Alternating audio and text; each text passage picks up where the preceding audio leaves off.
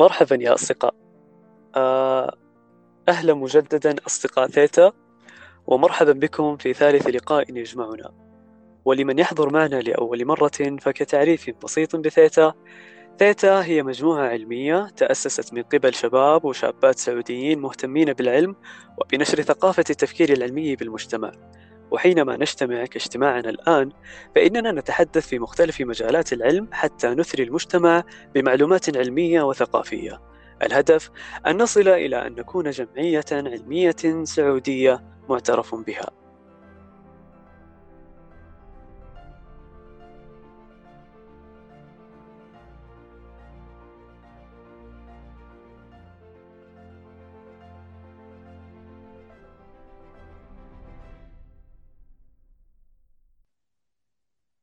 هل نظرت للسماء يوما ورأيت كل تلك النجوم وتساءلت هل حقا نحن وحدنا؟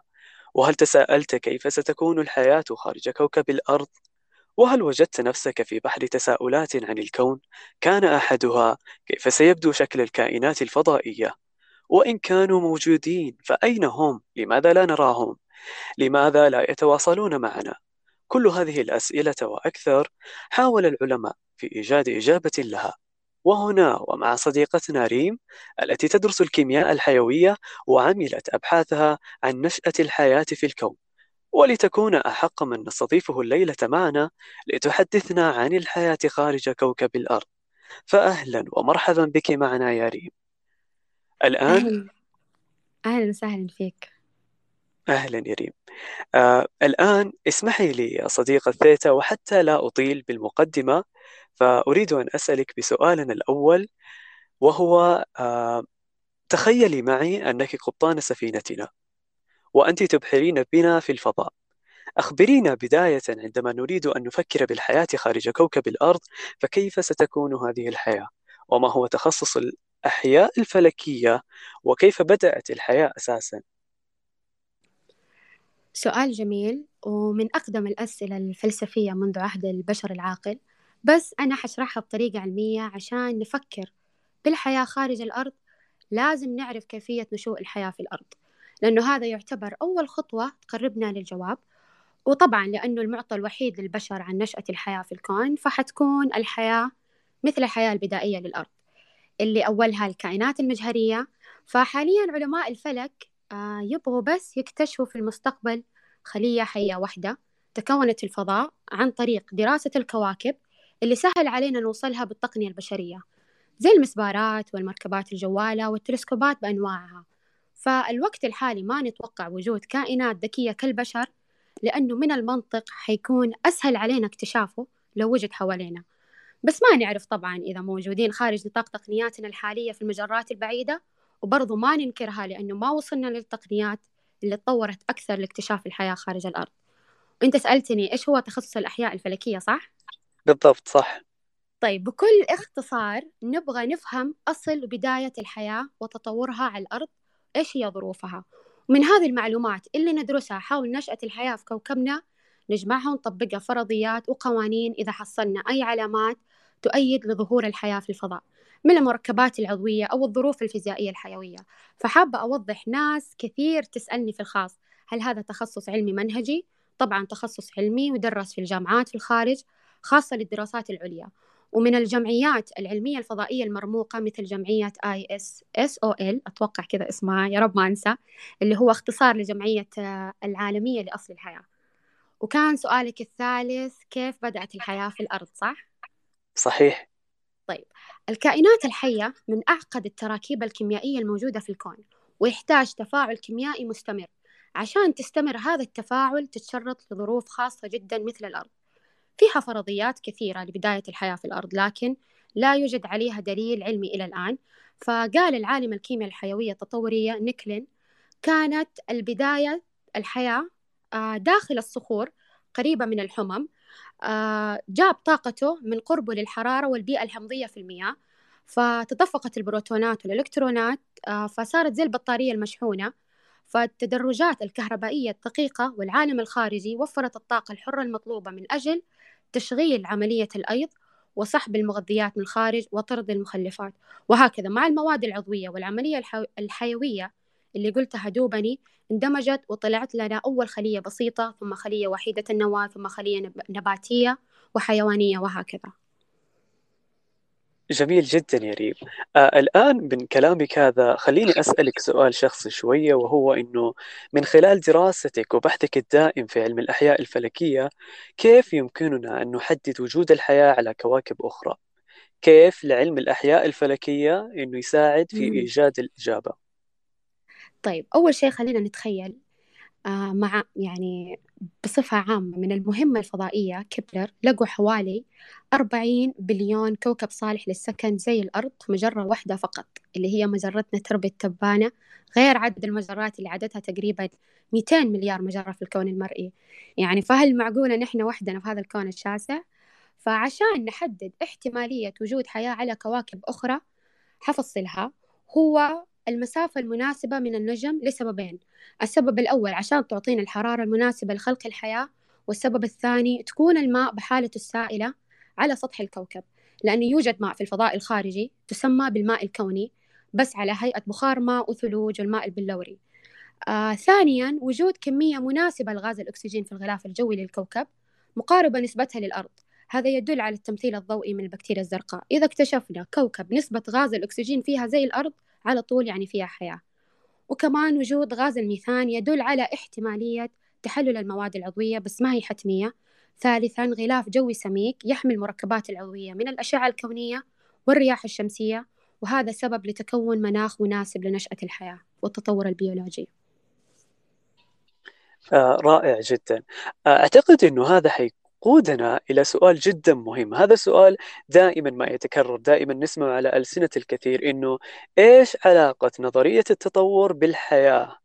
إيش علاقتها تحديدا بالحياة خارج كوكب الأرض أو في الأرض نفسها؟ يعني هل ممكن وضحتي لنا هذا الأمر بشكل مفصل؟ طيب آه لما نتكلم عن نظرية التطور وعلاقتها بالحياة خارج الأرض حنروح لأول خطوة للنظرية اللي هو السلف الشامل الأخير أو السلف المشترك اللي انحدرت منه جميع الكائنات الحية في كوكب الأرض بدايتها من 3.9 مليار سنة تقريبا إلى وقتنا الحاضر. آه، من المركبات العضوية اللي كونت لنا الحمض النووي الحمض النووي هو أصل بناء أي كائن حي على كوكب الأرض. فلما أنا بقول بشكل مفصل إنه العلماء لما وجدوا هذه المركبات العضوية لبناء الحمض النووي إنه تكون مقاربة في الفضاء الخارجي زي اللي لقوه في المذنبات والنيازك اللي أتت على الأرض مثل مركب عضوي يشبه أصغر الأحماض الأمينية تسمى الجلايسين اللي سموه أول بروتين فضائي ويوجد كمان طلائع السكريات اللي هو البناء الأساسي لشريط الحمض النووي. فهنا توجد فرضيتين. الأولى فرضية أن جميع المركبات العضوية لبناء الكائنات الحية تكونت من الأرض وليس من خارج الأرض وهذه الفرضية الأصح والأقرب علميا. أما الثانية فرضية التبذر الشامل للعالم فريد هويل إنه احتمال الجزيئات المركبة في الكائنات الحية البسيطة يعود أصلها للفضاء أي أن اعتقاد بذور الحياة في الأرض من ارتطامات النيازك والشهب. فلما عرفنا إنه الحمض النووي الريبوزي منقوص الأكسجين اسمه DNA وحمض نووي ريبوزي اللي اسمه RNA أساس بناء جميع الكائنات الحية في الأرض علماء الأحياء التطورية ما حد يعرف حاليا من تكون اولا. الحمض النووي أو جدار الخلية لأنه الحمض النووي يحتاج خلية أو جدار يحاط به لحمايته من الظروف القاسية في بداية نشأة الأرض. وكمان جدار الخلية لازم تتكون أولا من جدار بروتيني من صنع الأكواد الجينية في الحمض النووي. يعني مين قبل الجدار الخلوي أو الحمض النووي؟ فما نعرف صراحة حاليا. فاللي اكتشفها يفوز بجائزة نوبل. فلكن العلماء توقعوا أو اعتقدوا في مركب ما يسمى بمضاهآت الحمض النووي اللي اسمه XNA تكراره ما يحتاج إلى أنزيمات فحافظت على شكلها مع ظروف الأرض وتطورت إلى الحمض النووي الريبوزي RNA لكن هذا مجرد فرضية لا أكثر. أظن إجابتك اختصرت علينا الكثير وتقودنا لأسئلة أخرى واحدة من هذه الأسئلة اللي أنا ودي أني أسألك إياها أيضا اللي هو سؤال أنه الآن لما ننظر للكواكب والعلماء لما ينظرون للكواكب الخارجية فالسؤال هو أنه هل يجب أن تكون الحياة ذكية؟ يعني لما يبحثون عن حياة في كوكب ما هل يجب أن تكون هذه الحياة ذكية؟ ولا يشمل هذا كل الكائنات سواء كانت ذكية أو غير ذكية؟ آه زي ما قلت في الوقت الحالي نبحث عن الكائنات المجهرية أو وحيدة النواة. الكائنات الذكية كالبشر في المجتمع العلمي حاليا فقط آه في الخيال العلمي. آه لكن لو فكرنا فيها حاليا ليش نقول لا؟ لأنه في أدلة بس ما نقدر نقول إن هي صحيحة. فصارت قصة في 2015 في جامعة كاليفورنيا لاحظوا تردد لاسلكي قوي جدا. قادمة من كوكب خارج نظامنا الشمسي طبعا باستخدام تلسكوب بلاسلكي قوي. فكانت الإشارة مستمرة وسووا إجراء عمليات متتابعة لتحديد إذا كانت هذه الإشارة من الأرض أو من مصدر خارج الأرض وقالوا إنه المصدر من خارج الأرض. فهل هذا يدل على حياة ذكية خارج الأرض؟ الله أعلم. وكمان برضو في كواكب خارج المجموعة الشمسية يسموه بال exoplanet تشبه الأرض فمن خلال تصورنا من تلسكوب كيبلر آه، عام 2020 أتوقع كان مرة قريب اكتشفنا كوكب جديد اسمه كيبلر 1649 يبعد عننا 300 سنة ضوئية من الأرض فلأنه أقرب كوكب إلى الآن أكثر شبه بالأرض في الحجم ودرجة الحرارة المناسبة هل يعني هذا يدل احتمالية تطور الحياة إلى كائنات مثلنا؟ برضو الله أعلم آه أنا حتى ما أستأثر بالأسئلة معك فقط. آه للجميع اللي عنده سؤال أو استفسار بإمكانه إنه يطلب ريكوست وخالد راح يقبله وراح نسوي آه نقبله وراح يتكلم. ولكن بعد سؤالي هذا القادم آه فسؤالي لك يا ريم إنه لماذا تهتم ناسا ويهتم كذلك علماء الفلك بكوكب المريخ؟ الجميع ينصب تركيزهم على كوكب المريخ. لأنه أقرب كوكب لنا ونقدر نخليه كوكب قابل للسكن مع التقنيات البشرية في المستقبل لأنه حاليا يعتبر مو من الكواكب القابلة للسكن في الكون. آه في جوالة Curiosity عام 2014 قالوا إن مستويات الميثان تزداد فجأة على سطح المريخ وبعدين تنخفض تاني إلى المستويات الطبيعية. ما حد يعرف من العلماء سبب الزيادة هل يمكن سبب زيادة غاز الميثان من كائنات حية؟ فيوجد مناقشة وإحصائية منشور علمي من 2004 إنهم شافوا من الصور اللي التقطت من المريخ عن طريق المسبارات والمركبات الجوالة اكتشفوا في سطحها عليها بقع تشبه الفطريات قاعدة تتغير أشكالها على حسب الموسم في المريخ وهذه البقع تتنقل من تضاريس المريخ وتزيد وتختفي. فاللي يبغى يشوف الصور حطيتها في آخر تغريدة في حسابي. فعلماء الفلك كانوا شاكين إنها مجرد أتربة فق... يعني فقالوا إنه لازم نتأكد. ف...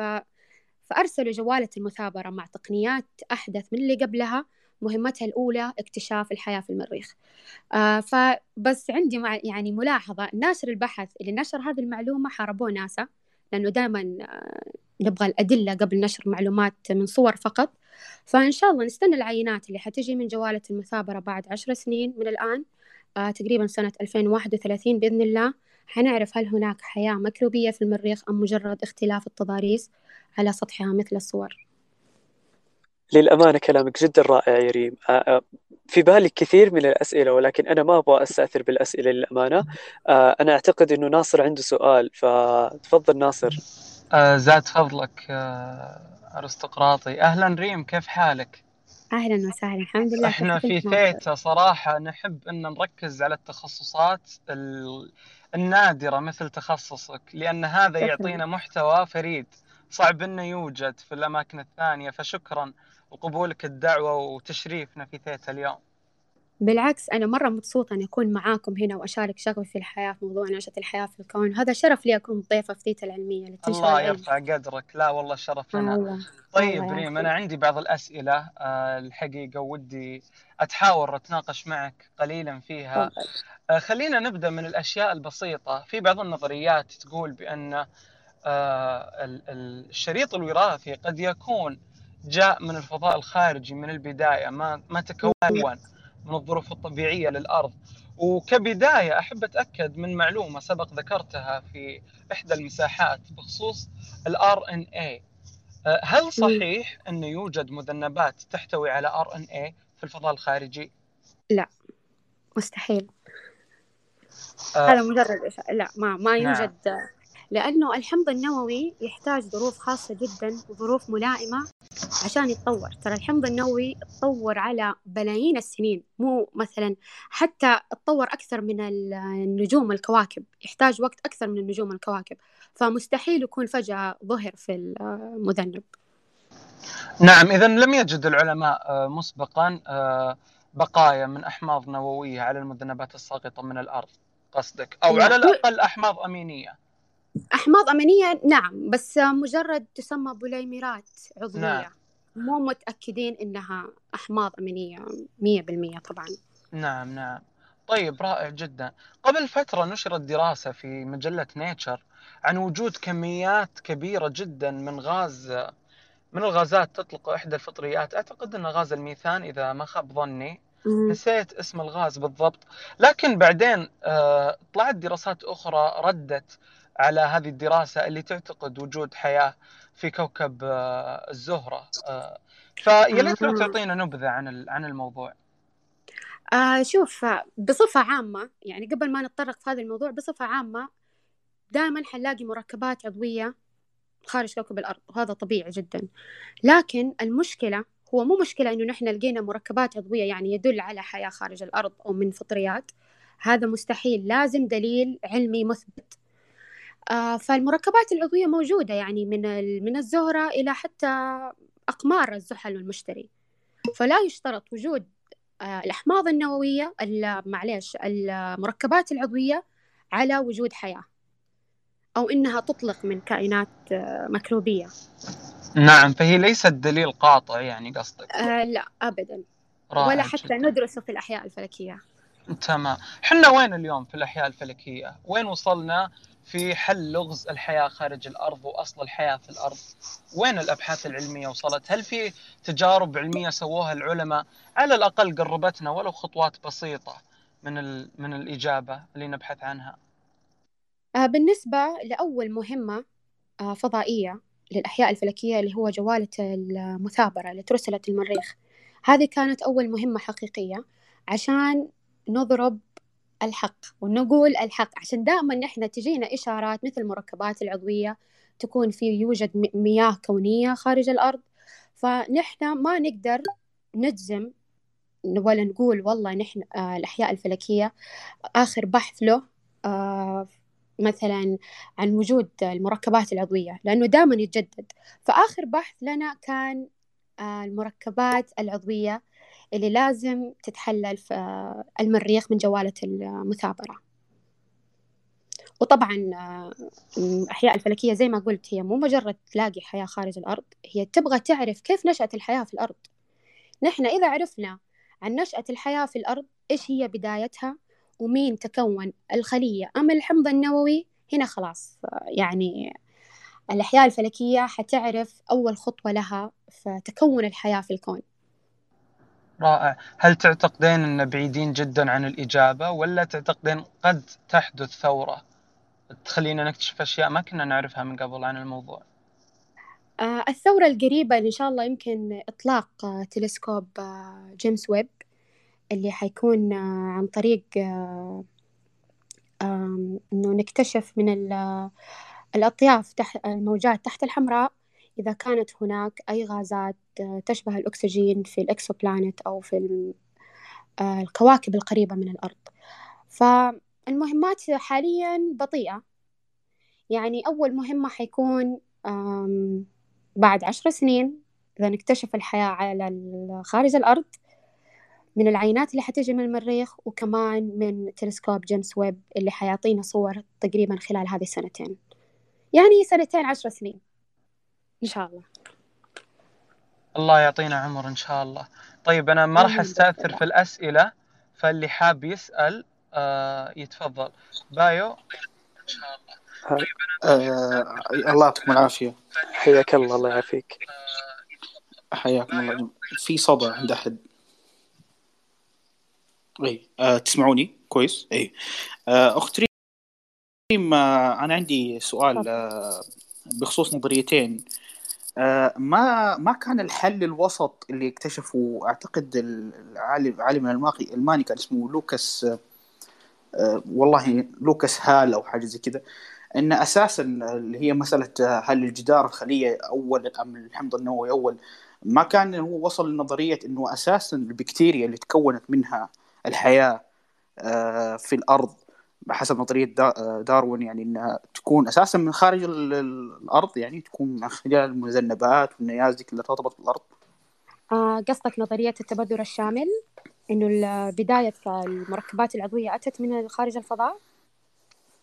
لا لا إنه أساسا البكتيريا نفسها اللي هي إحنا مفترض طلعنا منها صارت نظرية الطب. أنت طيب. تقصد تقصد إنه وكانه كأن البكتيريا الأساسية هي جاءت أساسا من الخارج يعني. ما جاءت نعم نعم. آه لا واضح. آه البكتيريا زي ما قلت هي كائنات حية وحيدة الخلية. يعني يحتاج جدار خلية ويحتاج حمض نووي. هو الإشكال من أتى اولا؟ جدار الخلية تبع البكتيريا أما الحمض النووي تبع البكتيريا الزرقاء؟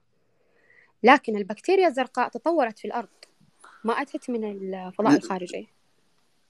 لا أنت ما فهمتيني الله يسعدك أنا قصدي أن هم وصلوا نظرية تقول أيوة. وصارت أبحاث على مسألة هل ممكن تعيش البكتيريا في الفضاء تحت ظروف معينة واكتشفوا أنه بعض البكتيريا صحيح. تعيش في الفضاء يعني يتحمل فهل ممكن نكون إحنا أساسا جايين من البكتيريا هذه اللي جات على الأرض اللي كونت الحياة فيها تكون من خارج الأرض نفس البكتيريا أنا ما أتكلم إنه أول الحمض أيوة النووي أيوة. أو الغشاء أو... آم... والله بالنسبة هذا العالم فريد هويل هو اللي أتوقع أول شخص قال النظرية قال إنه كمان في فيروسات وبكتيريا أتت من الفضاء الخارجي.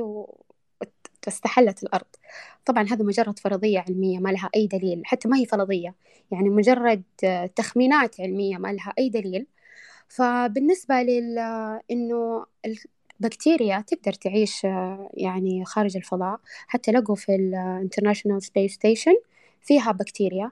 بس هل تقدر تتحمل الإشعاع الكوني والرياح الشمسية؟ أتوقع سووا عليها بحوثات إنه تقدر البكتيريا تعيش خلال أيام فقط وتموت. يعني مستحيل أي كائن حي يقدر يعيش خارج الفضاء بدون أي احتياطات.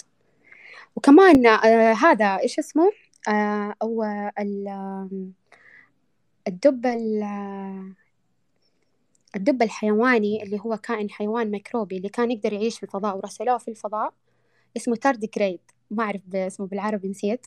آه، رسلوه للفضاء الخارجي وقدر يعيش لمدة عشرة أيام تحت الإشعاع الكوني وفي الفضاء الفوكم حق الفضاء. طيب السؤال الثاني آه مرحبا يعطيك العافية على إجابته ريم. هي تفضل أهلا وسهلا. أهلا بس عندي مداخلة بسيطة أنه لا يشترط آه، لوجود حياة أنه لازم بالضرورة يكون في cell أو جدار خلية لأنه في بكتيريا موجودة الحين في موجودة من قبل من دون جدار خلية عادي زي ال mycoplasma bacteria.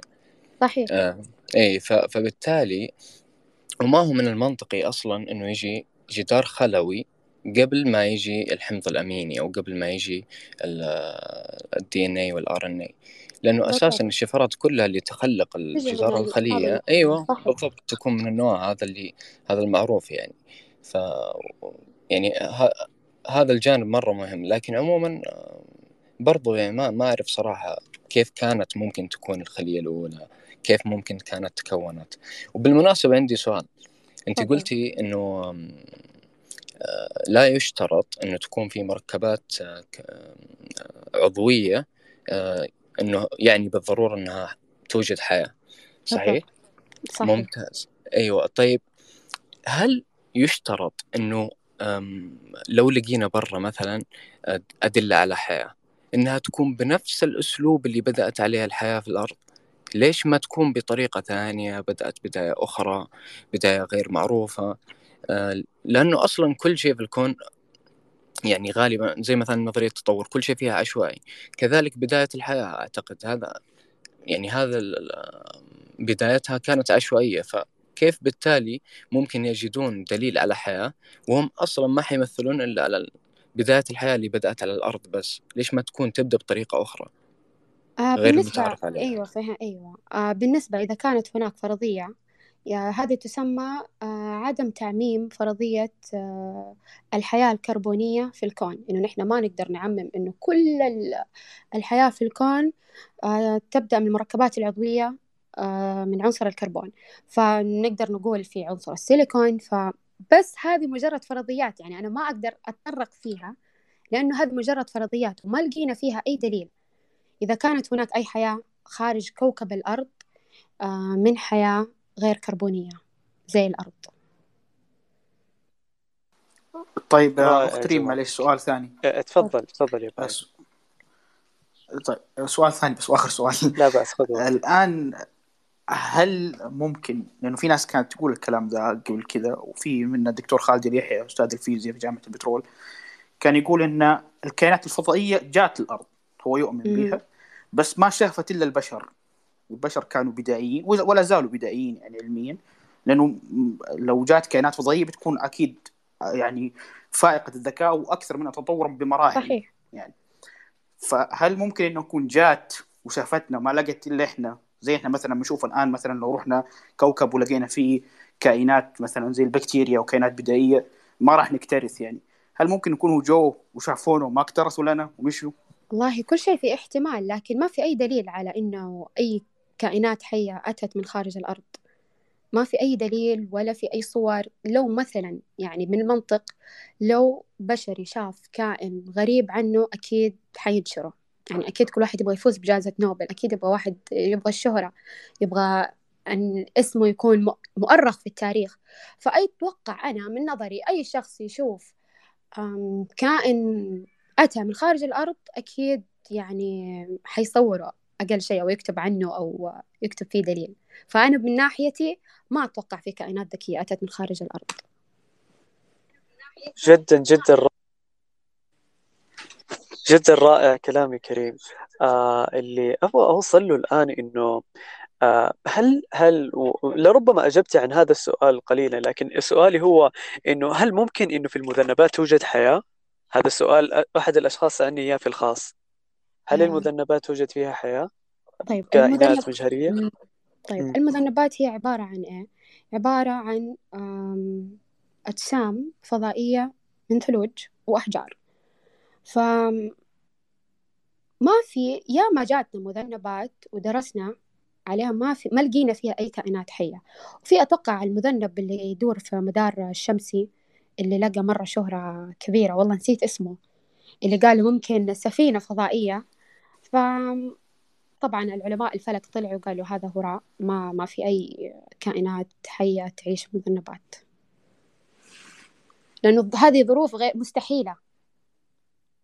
ظروف الحياة آه، في المذنبات مستحيلة. جدا جدا جميل يا ريم. طيب آه آه إذا أحد عنده هنا الآن سؤال أو مداخلة لا ينسى إنه يطلب ريكوست ويتداخل مع ريم. الآن محمد عندك سؤال؟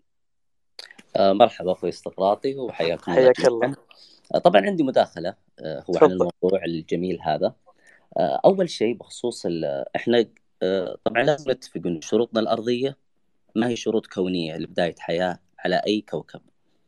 يعني قد يكون هناك ش... هناك حياة على كوكب آخر بشروط أخرى أكثر يعني تطور بنا بمراحل يعني ما هي قائمة على الكربون. هذا أول شيء. آه، بخصوص ثاني شيء المداخلة اللي ذكرها الأخ أنه هل في كائنات ما في كائنات زارونا. الحقيقة أنه آه، الموضوع هذا طبعا آه، عميق وما هو سهل. لأنه كثير علماء بحثوا وما زالوا يبحثوا جميل. آثار. آه قالوا كمان إنه الأهرامات آه يعني سواها للكائنات الفضائية. فما نعرف.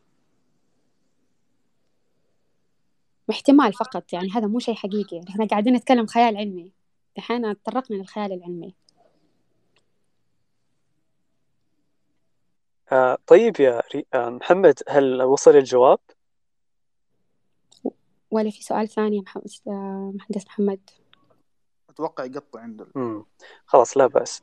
آه طيب لعل لعلي أنا فهمت من سؤال محمد إنه قاعد يبغى يوصل الفكرة بأنه يقول إنه إحنا في الأرض بدأنا بداية كربونية بحياة مثالية أو بحياة آه، شبيهة آه، بتكوينها الأساسي وهو الكربون. لعله في حياة أخرى أو في كوكب آخر بدأت الحياة يعني بشكل في أشياء آه تفضل محمد تفضل. معي؟ اي تفضل. اي محمد موجود؟ أتوقع يقطع عنده. اي جدا جدا يقطع. آه طيب لعله يمكن هذا سؤالي اللي أنا حاولت إني آه أترجمه لك بشكل بصيغة أخرى. فهل إيش جوابك أنت من ناحية هذا الموضوع؟ اللي هي إنه وجود حياة بشكل غير كربوني يعني ما تعتمد على الكربون في أساسها. آه في قالوا علماء كمان علماء الكيمياء خاصة قالوا إنه في احتمالية آه وجود حياة خارج كوكب الأرض من السيليكون لأن السيليكون يعتبر من نفس العمود في الجدول الدوري ويحمل نفس عدد الإلكترونات للكربون فيقدر يعمل روابط تساهمية. بس مشكلة السيليكون إنه هو أكبر من الكربون بستين آه، مرة وكتلتها آه، أتوقع ثلاث مرات من الكربون فصعب جدا إنه يتفاعل كيميائيا بشكل مستمر. لأنه زي ما قلت عشان تتطور الحياة لازم إنه يستمر التفاعل الكيميائي ما يوقف. فمن السيليكون منطقيا حاليا مع الظروف الحيوية في الأرض مستحيل. مع أن السيليكون نفس الموقع في الجدول الدوري تحته تحت الكربون ونفس الرابط نفس عدد الذرات ويقدر يعمل رابط تساهمية لكن لأنه هو أثقل من الكربون صعب عليه يعني يستمر في التفاعلات الكيميائية. رائع يا ريم. آه، هل أحد عنده سؤال أو مداخلة أو شيء فكرة ما يبغى يطرحها؟ إيه تفضلي إيش كان؟ أم... بس عادي قولي سؤال طيب. كان السؤال لحظة خلينا نشوفه آه كان السؤال كيف لعلم الأحياء الفلكية تقدر تلاقي أجوبة إذا كانت هناك حياة خارج الأرض؟ ف يعني تدور أجوبتها بطرق كثيرة. أولا إنها نحلل المعلومات اللي نستقبلها من المسبارات اللي ترسلت في المجموعة الشمسية والكواكب كمسبار الأمل آه، لتحليل الغلاف الجوي للمريخ وتدقيق نسبة غاز الأكسجين فيها. وكمان عن طريق العينات ترى في عينات حللت في كوكب المريخ من طريق جوالة Curiosity بس طريقة مرة بدائية واكتشفت مركبات عضوية كغاز الميثان. آه فال زي ما قلت هذا جوالة المثابرة يعتبر سوبرمان الأحياء الفلكية ترسلت المريخ هدفها الأساسي الكشف عن أي إشارات الحياة. وكمان آه ندرس المعلومات والصور من رصد التلسكوبات كتلسكوب هابل وتلسكوب جيمس ويب اللي حيكون أقوى من تلسكوب هابل بمية مرة. حيعطينا أجوبة كثيرة بإذن الله. وفي الأخير آه ندرس مركبات عناصر العناصر النيازك والصخور القادمة من الفضاء.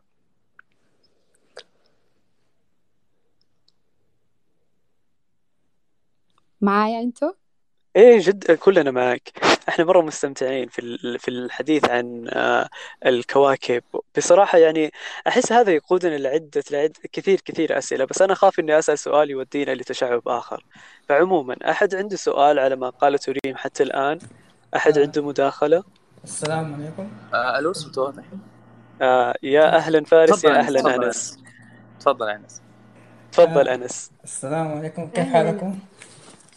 حياك الله طيب أنا عندي سؤال يا ريم هل في محاولات مختبرية مثلا لصنع حياة غير موجودة في الأرض؟ يعني قصدك من عنصر السيليكون؟ من عنصر السيليكون أو أي عناصر أخرى؟ آه ب... آه سووا ف... أتوقع عالمين أنا نسيت أساميهم ما يحضرني للأسف لكن سووا في جديد هذا تقريبا في 2009 أتوقع 2010 قبل عشر سنين إنه من عنصر السيليكون بس آه، ما قدروا لأنه التفاعل الكيميائي ما استمر وفشلوا. آه تمام. بس هذا سؤالي. شكرا لك. عفوا الله يعافيك. آه صوت واضح؟ تفضل حبيبي تفضل آه فارس. يعني. وشكرا لسؤالك أنس. تفضل. طيب يا أستاذ ريم أنا عندي سؤال لكن السؤال هو محض خيال تام فجاريني معه. آه لو افترضنا إنه فعلا توجد حياة ذكية ذكيه خارج الأرض في exoplanet جدا بعيد. وهذه الحياة تطورت. طيب هل ال common ancestor هنا عندنا في الأرض اللي ما حد يعرفه يعني هل هو شرط لازم يكون نفسه في هذا ال exoplanet عشان تتطور الحياة على ما هي عليه؟ ولا ممكن يكون شيء مختلف يعني؟ آه ما فهمت. العنصر المشترك اللي تطورت فيه أيوه. في الأرض ولا قصدك الحياة في الأرض؟ اللي في الأرض في الحياة في الأرض اللي تطورت منه الحياة هل يجب أن يكون آه، الخلية نفسها أو ايا كان هذا ال common ancestor لازم يكون في ال exoplanet هذا البعيد ولا لا؟ آه، من علماء الفلك حاليا هي تعمم الحياة الكربونية للحياة خارج الأرض فزي مثلا عشان نعرف نشأة الحياة في الكون لازم نعرف بدايتها قصتها من الأرض إلى الآن نحن ما نعرف نشأة الحياة في الأرض. كيف تكونت بداية أول خلية؟ إذا كان هذا قصدك. لكن لما نقدر نقول اكتشفنا مثلا أول خلية وكيف نشأت وعرفنا صحيح نقدر نقدر نقول إنه في آه إنه في زي ما تقول عناصر مشتركة في الفضاء. إنه ما في عنصر مشترك أتت في الأرض. ندرس عناصر الأرض مثلا. أي جميل جميل. شكرا لك. تفضل. عفوا. الله يعطيك العافية حبيبي فارس على سؤالك وشكرا يا ريم على الأجوبة الجميلة هذه. آه، أحد عنده مداخلة أو سؤال؟ السلام عليكم. أنا أعتقد إنه في إزعاج قليلا فقط يعني الشباب اللي فاتح المايك يقفلوا. وعليكم السلام وعليكم أهلا. السلام. السلام عليكم. أهلا. أهلا يا دكتور. في سؤال ومداخلة أول شيء يعطيكم العافية. استمتع جدا بالحديث وبالكلام. وعندي آه، مداخلتين آه، من نظرة آه، نظرة neuroscience علوم الأعصاب تفضل يا دكتور ممكن عوض. ممكن تفتح لنا مجال ثاني وتخلينا كبشر بشكل عام إن إحنا اسمحوا لي على الكلمة هذه إن إحنا نحترم أنفسنا ونعرف قدراتنا. طبعا حنا كبشر الله سبحانه وتعالى وضع فينا الجهاز الحسي. الجهاز الحسي له limit موجود فيه بناء على معطيات الأرض أو المحفزات اللي في الأرض. مثلا عندي السمع ترددات اللي نقدر نستجيب لها أو نسمعها أو ندركها من 20 هرتز إلى 20 ألف هرتز وتبدأ تنزل. هل هذا يعني عدم وجود أصوات فوق ال 20 ألف هرتز؟ لا. في أصوات في الكون وفي حيوانات تستجيب لها توصل حتى 90 ألف هرتز. هذه نقطة. نفس الطريقة اللي هو النظر فيه الويف لينث وللصور اللي موجودة.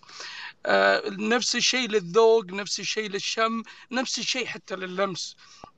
فإحنا محدودين بحواسنا وحدودية حواسنا هذه سوت لنا تأثير على إدراكنا. فنظن إن إحنا كادراكنا الموجود كبشر إن ها اللي اللي اللي متوافق مع الأرض اللي إحنا نعيش فيها إن هذا لازم ينطبق على الكواكب الأخرى.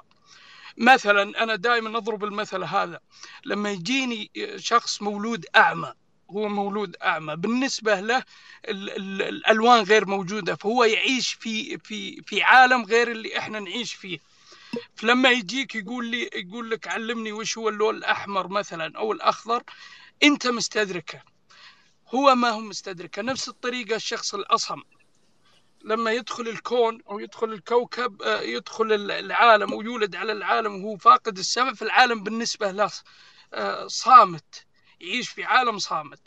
هذا إيش معنى كلامي هذا؟ في جوانب أخرى فوق إدراكنا بسبب محدودية حواسنا كبشر. فلما يجيني علماء الفلك بشكل عام أنا بدون إني ما هاجمهم ولا وأنا واثق فيهم أو علماء بعض علماء البيولوجي ويقول إحنا راح نتكلم في حاجات ممكنها beyond أو تتعدى إدراكنا كبشر. تتعدى إدراكنا بحيث إني أنا لازم أجيب لها سؤال. هنا أقول له يا أخي وقف واعرف مقدرتك. لما تعرف مقدرتك كإنسان الله خلقك بالوضعية هذه وبالهيئة هذه ذاك الوقت تقدر إنك تؤمن أو تقدر إنك تقبل نظريات أو تسوي hypothesis أو حاجات كثير. هذه نقطة. لذلك محدودية حواس الإنسان هي اللي تشكل إدراكه. استعنا بال technology اللي موجودة عندنا وقلنا إحنا إن شاء الله بال technology راح نكبر نشوف الميكروبات راح نشوف الأفلاك الأخرى وهكذا. هذه نقطة. النقطة الثانية من ناحية فسيولوجية. الإنسان سواء عظم سواء عصب سواء عضلة غير غير مصمم إنه يعيش خارج الأرض. وذلك اختلاف الجاذبية هذه واحدة. الثانية اختلاف المعطيات الخارجية من ناحية الجهاز المناعي وغيرها. فأنا الشغلة ما هي بأكسجين وماء وحيوانات ميكروبية موجودة في كوكب معين وأنا أبحث لها وأقول wow إحنا وجدنا آه، منجز أو إنتاج عالمي الآن إحنا نقدر ننتقل مكان ثاني. إحنا عارفين الآن لما رواد الفضاء ينزلون من المحطات يكون عندهم هشاشة في العظام وضعف في العضلات. إحنا عارفين إن ال zero gravity الجاذبية لما تكون zero gravity يصير عندي reduction لل H reflex هذا الانعكاسية أو الانعكاسيه الانعكاسية العصبية أو الإشارات العصبية اللي تطلع تنزل عندهم. لذلك يدخل مرحلة تأهيلية كبيرة حتى يرجع إنسان يوافق الأرض. فأنا سؤالي معليش أنا طولت عليكم لأن الموضوع جدا رائع وجدا فيه حساس. سؤالي الآن الأخت ريم كيف تشوف قابلية الإنسان كمكون كامل فسيولوجيا عقليا عصبيا مناعيا إن إحنا نقول خلاص المريخ جاهز خلينا نروح نعيش فيه؟ شكرا يعطيكم العافية وآسف جدا على الإطالة. لا أبدا يا دكتور. الله يعطيك العافية على سؤالك ومداخلتك الجميلة هذه. أبدا. أه تفضلي ريم. طيب آه قبل ما أجاوب يعني اهتمام البشرية بالسماء من التاريخ الأزلي ودائما أن البشر مندفع لاكتشاف المجهول واكتشاف عوالم جوي آه جديدة نطور حدودنا العلمية والتقنية ونتحدى حدود المعرفة البشرية ونحصل عليها من فوائد آه لمجتمعنا لدراسة آه، الفضاء منها كثيرة من المجال الصحي والترفيهي. فنكتشف مكاننا في هذا الكون الشاسع وكمان له فائدة في التعاون بين البشر في تعزيز الاتصال السلمي مع الدول الأخرى. فالفضول والاكتشاف يملي أرواحنا بالشغف والمعنى الإنساني. فنحن ما نقدر نقول والله نحن البشر هذه هي حدودنا. أنا ما أنا صراحة ضد هذا الشيء. أنا بالنسبة للبشر حدوده حدود أطراف الكون. يقدر يفكر أنا يسوي أعتقد اللقاء راح يقفل بعد شوية فراح نرجع نسويه مرة أخرى لأنه خالد طلع من ال من ال من السبيس. فراح نسوي رابط جديد. نعتذر منكم جميعا. سامعيني؟ أي نسمع كريم. تفضلي. طيب آه ما أدري فين قطع لكن أنا حرد لدكتور عواد. فاهتمام البشرية بالسماء يعني كان دائما منذ الأزل. فلازم نحن نندفع لاكتشاف المجهول واكتشاف عوالم جديدة عشان نطور حدودنا آه، العلمية والتقنية. فما نقدر نقول والله هذه هي حدود البشرية وخلاص ونوقف. لسه في كمان حنطلق تلسكوب جيمس ويب اللي حيدرس القياس الطيفي تحت الأشعة تحت الحمراء. فهذه أكبر دليل على إنه نقدر نعمل تقنيات فوق حواسنا الخمسة. وبالنسبة ليش أو كيف نحن نعيش في الفضاء آه هذا مو موضوعنا. آه نحن موضوعنا الحياة خارج كوكب الأرض. فبالنسبة للإنسان كيف يعيش في الفضاء آه أنا صراحة ما عندي معلومات. رائع يا ريم أعتقد أنه يا دكتور عوض وصلك الجواب من ريم وأتمنى أنه أنك وجدت الإجابة الشافية. آه أخ علي آه، آه، اسمك علي. السلام عليكم. جميل. أهلا وعليكم السلام. آه، أول شيء شكرا للأستاذ ريم وشكرا للجميع المشاركين. بالنسبة لموضوع الحياة خارج الأرض يعني حسب اطلاعي البسيط وحسب ما قرأت أنه هناك يعني نظريتين عن موضوع الحياة خارج الأرض. واحدة أنها يا تكون الحياة خارج الأرض إنها أصبحت يعني سبقتنا بملايين السنين وأصبحت متقدمة جدا وبإمكانياتنا الحالية ما نستطيع العثور عليها أو اكتشافها أو آه، إرسال رسالة بأننا موجودين لهم. والفرضية الثانية إنهم لا زالت آه، حياة بدائية بحيث إنها نشأت آه، بعد وجودنا على كوكب الأرض وبالتالي لسه ما وصلوا للإمكانيات اللي عندنا. لذلك تم إرسال آه، مركبتين فويجر 1 وفويجر 2 إلى طرفي الكون وتحمل رسائل معينة وأصوات وإحداثيات وأشياء تدل آه، على وجودنا. ولكن للأسف إلى الآن على حد علمي أنه لم يتم الوصول إلى أي تقنية أو أي حياة تماثل تطورنا على كوكب الأرض والتقنيات اللي وصلنا لها. بالنسبة لموضوع اللي ذكره الأستاذ نسيت اسمه تقريبا خالد موضوع العشوائية في داروين أو نظرية داروين. هي طبعا النشوء والارتقاء هي تبين آه، على حد علمي أنه كيف أن الكائنات الحية وين تشترك في أصل معين ثم تفرعت وبحسب الظروف اللي تعيش فيها والاحتياج اللي يحتاجه كل كائن. مثلا البطريق أنه كان سمكة ثم عندما آه، قذفها البحر إلى الشاطئ مع التطور أحتاج إلى قدمين ليستطيع السير. كذلك السمكة وظهور الزعانف لتستطيع السباحة داخل البحر. لذلك ما أتوقع في أي عشوائية تطرقت لها نظرية النشوء والارتقاء. آه، نقطة اللي هي النيازك أو أنه نظرية أنه قد تكون آه، وجدت الحياة على سطح الأرض بسبب وصول آه، الحياة عن طريق أحد النيازك.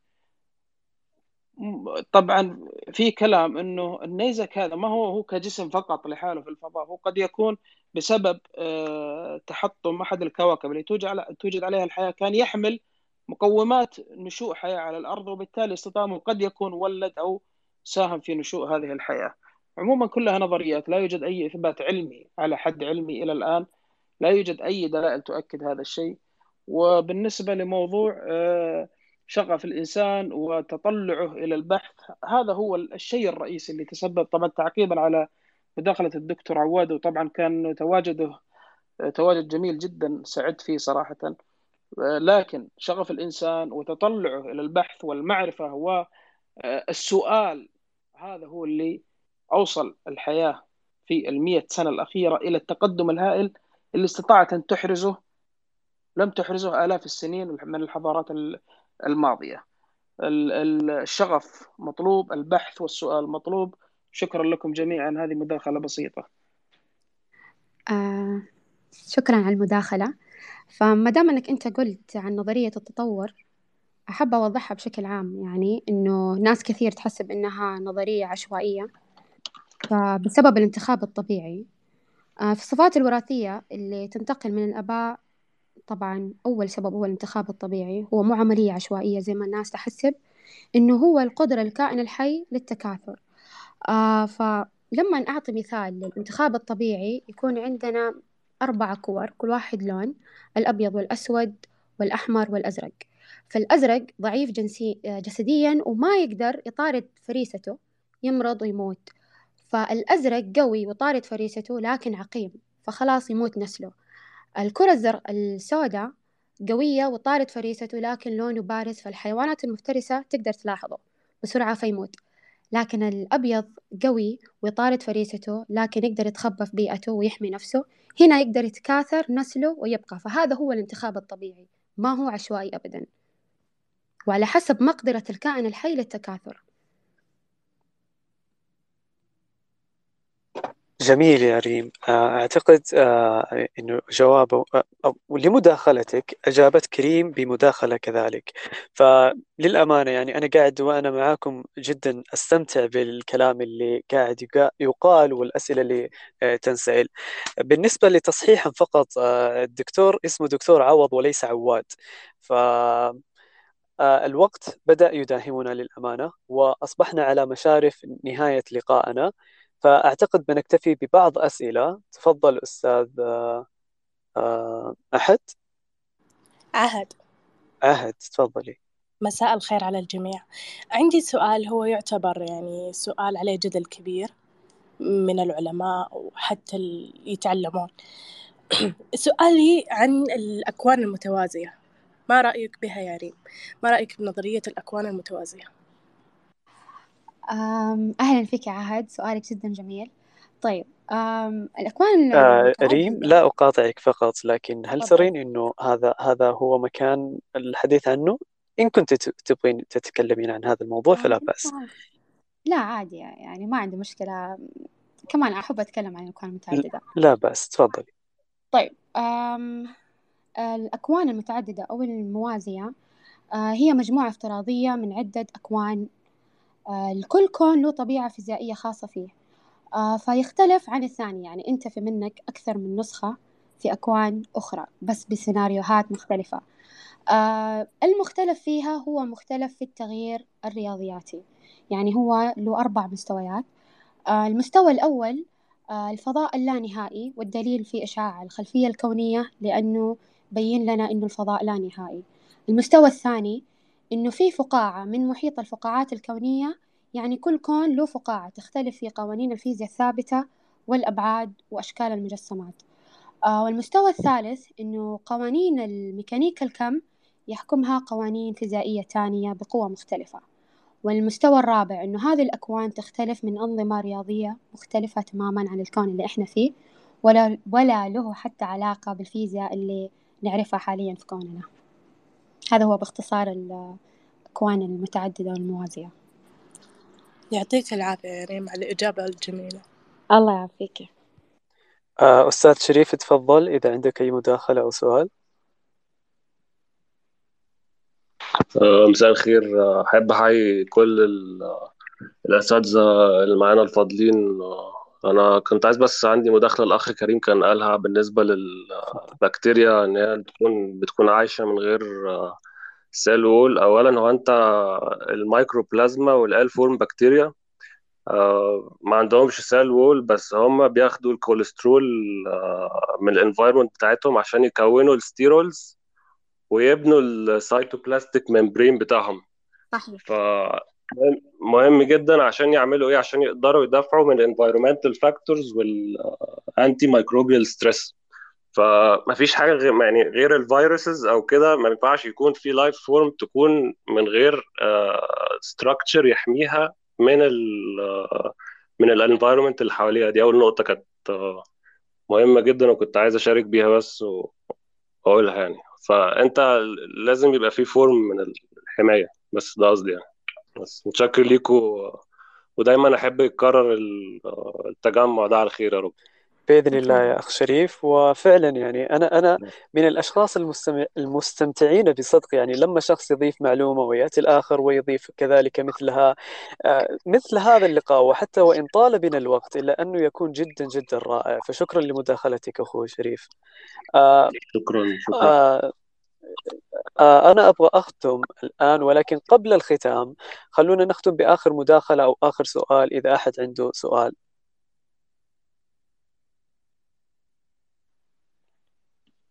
أعتقد ممكن بس أعلق على تفضل تفضل أستاذ جاد عهد. طبعا أنا رأيي في سؤال الأستاذ عهد هو طبعا ما يخرج عن موضوع المساحة اللي هو الحياة خارج كوكب الأرض.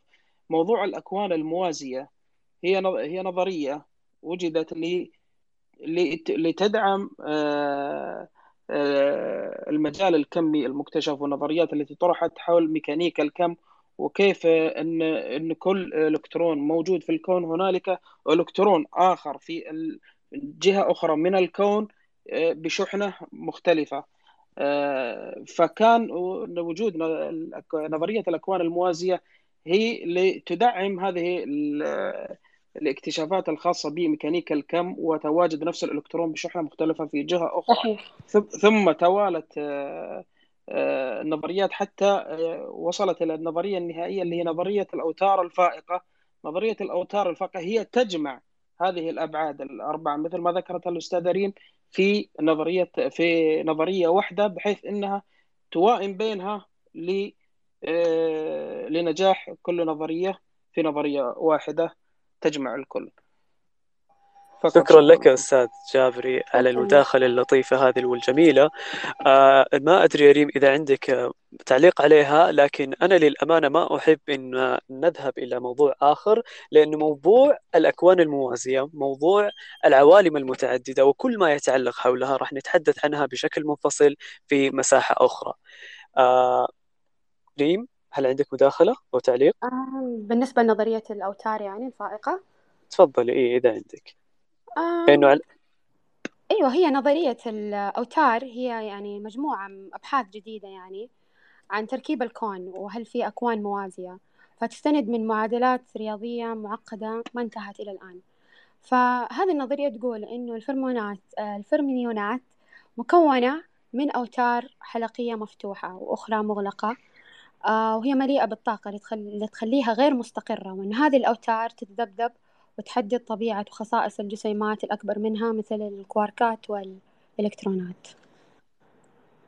فقط. جميل. آه الآن اسمحوا لي شرف الوقت آه أو شا... انتهينا من الوقت للأمانة ويعني أخذنا الوقت ساعة وكانت من أجمل اللقاءات اللي استمتعنا فيها للأمانة. لا تنسوا وأذكر الجميع بأنه غدا اللقاء للحديث عن علم الأعصاب مع الدكتور عوض. ثم يوم السبت راح نتحدث عن نظرية التطور مع كل من الدكتورة زينب وكاسر. راح نوافيكم بكل اللقاءات بالحساب. لا تنسوا أنكم تتابعون حسابنا بثيتا. شكرا جميعا لحضوركم وأوجه شكري الخاص لصديقتنا ريم اللي أمتعتنا وأثرتنا بهذه المعلومات الجميلة. والشكر الخاص أيضا لأعضاء ثيتا ولكل شخص سأل وداخل بمشاركاته وآمل أنكم وجدتم معلومات رائعة بهذا اللقاء خرجتم بها. أيها الثيتاويون إلى اللقاء ونراكم في لقاء ثيتاوي آخر.